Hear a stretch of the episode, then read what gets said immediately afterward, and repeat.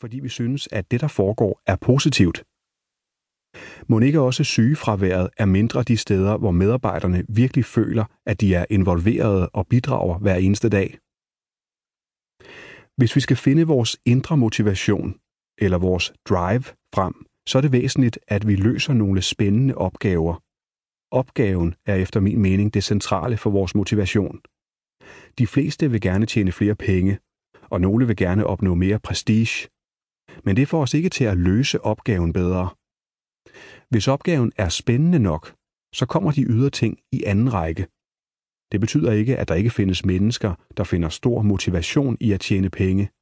De løser bare ikke opgaven bedre af det.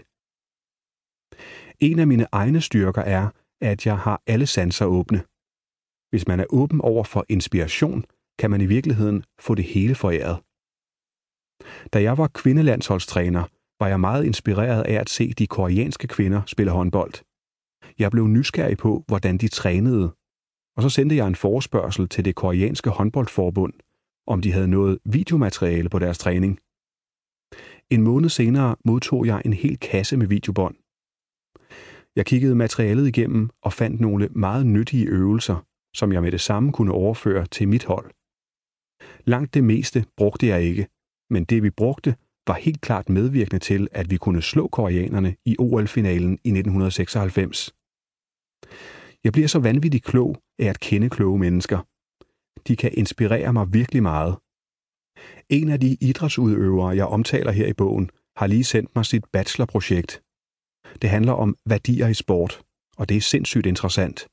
I øvrigt fik han 12. Jeg begyndte med det samme at tænke videre ud af den tangent, han var begyndt på, og blev meget filosofisk. Er sport overhovedet værdifuldt? Er det værdierne, der motiverer os? Så hvem ved, måske handler min næste bog om værdier i det hele taget. Derfor opfatter jeg inspiration som en af de vigtigste kilder til motivation. Jeg tror, det kan være meget vanskeligt at finde ny motivation, hvis ikke man får inspiration indimellem. Næste step er så, at man er i stand til at overføre det til sig selv. Jeg har valgt at omtale et af de helt store idrætsmirakler fra 2014 i denne bog. Fodboldklubben Hobro IK.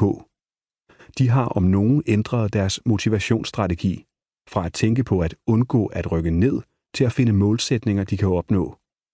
Igen et eksempel på, at hvis man tænker positivt eller offensivt, så slår det på den lange bane altid det negative og defensive. Jeg bliver tit spurgt om, hvordan man sætter sig selv eller andre op til en opgave. Og her er det, der hedder priming vigtigt. Det er den måde, vi præger os selv på, vores indre dialog, når vi står over for en opgave, der skal løses, eller en beslutning, der skal træffes. Og hvis den er positiv, kan den give os et mentalt forspring.